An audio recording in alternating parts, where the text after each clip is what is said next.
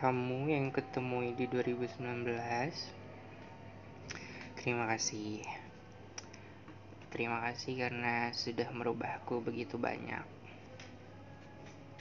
Wahai kamu Mungkin kamu menganggap aku biasa saja Tapi kau begitu berarti bagiku.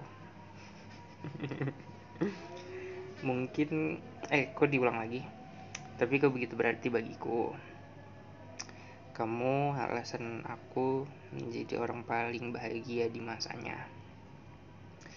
Kamu alasan aku untuk selalu datang paling pertama di kelas hanya untuk melihat kamu masuk lewat pintu kelas itu.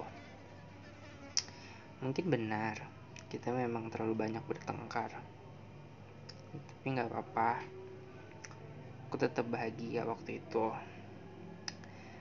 Setelah kamu pergi, hidupku dan diriku berubah begitu drastis.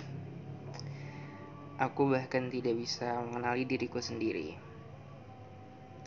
Entah apa yang terjadi pada diriku, tapi satu yang aku tahu, sesuatu dalam diriku ikut pergi pada hari itu di mana kamu pergi juga. Gitu ceritanya. Lucu ya.